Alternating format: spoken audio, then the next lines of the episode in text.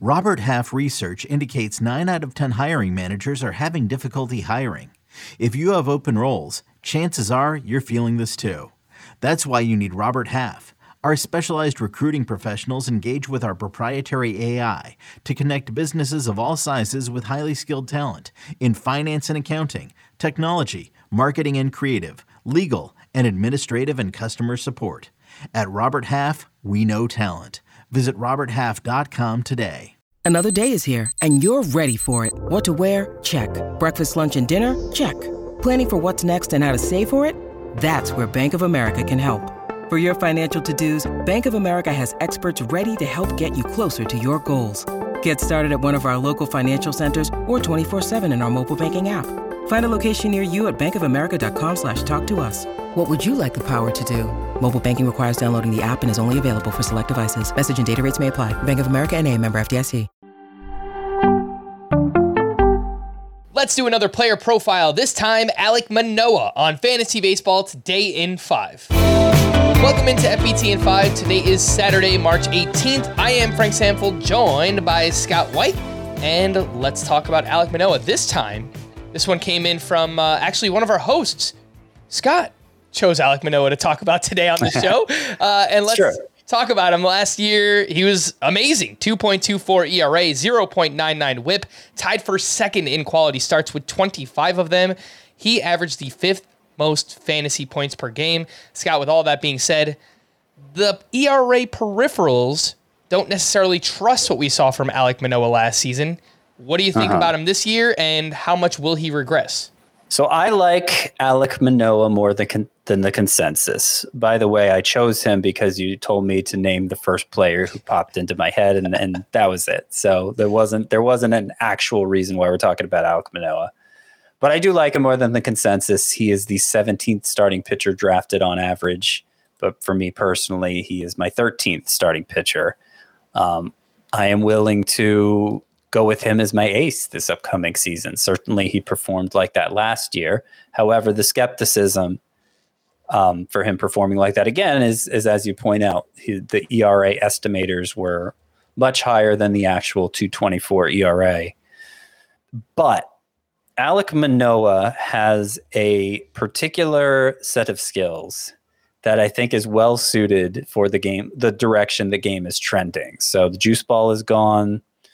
Um, fly balls are not as dangerous anymore. They're not as likely to result in home runs anymore. Being a fly ball pitcher is now more of a good thing, I think, than a bad thing because fly balls that aren't home runs are almost always outs or very often outs.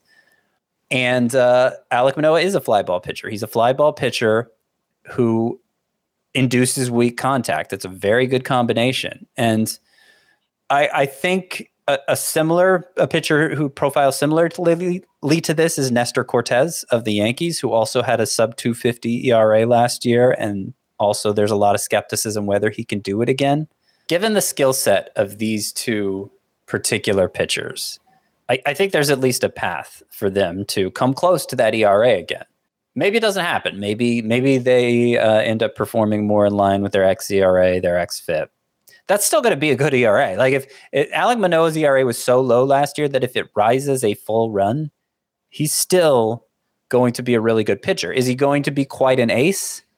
I don't know, but like it, it's not all hinging on the ERA for him because remember, as a rookie two years ago, Alek Manoah had 10.2 K per nine versus the 8.2 K per nine he had last year. Now, why did he drop 2 K per nine?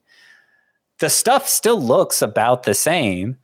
Uh, I, I kind of think it may have just been a situation where he recognized he could afford to get outs or like he could afford to get outs earlier in the count. He didn't have to go so deep into account because the damage on contact wasn't so bad anymore. Um, so he just kind of leaned into it. So I, I think it's the sort of thing where the the rising of the ERA he'll have to help control with rising of Ks. I think it, I think he has some control over that, and wherever he winds up with his K rate and his ERA, uh, it'll it'll be a good place. Not knowing exactly where either of those specifically is going to be, he has good control. Two point three walks per nine last year. He is durable. He is he he is built to take on innings. He's a big guy, and in his 31 starts last year, only counted up beforehand. I think it was only four of the 31 were less than six innings. Uh, is that right, or was it six? It wasn't very many, and he didn't have a single start of less than five innings last year. That's hard for anyone to do, and Alek Manoah did it last year. So that that is certainly an ace-like quality he has. It's just a question of, um, you know, where will the final ERA be? Where will the final K per nine rate be? And as I said, there's a lot of upside in both areas, even if it doesn't play out exactly like it did last year. This is going to sound like I think Alek Manoah is a bad pitcher, and it's far from that. I just think he is overvalued for fantasy this season, and there's a few reasons why. If the ERA jumps to over three this year, I think he'll still have a really good whip, right? So low whip, low threes ERA, maybe eight and a half, nine strikeouts per nine. That sounds a lot like Joe Musgrove.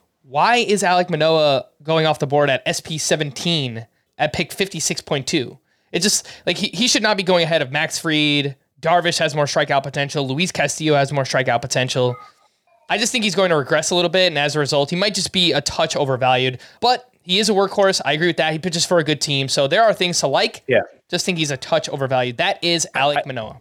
Well, I, I, think I think that my, my answer to that would be I, I, it feels like you're comparing Alek Manoah's downside to Joe Musgrove's upside.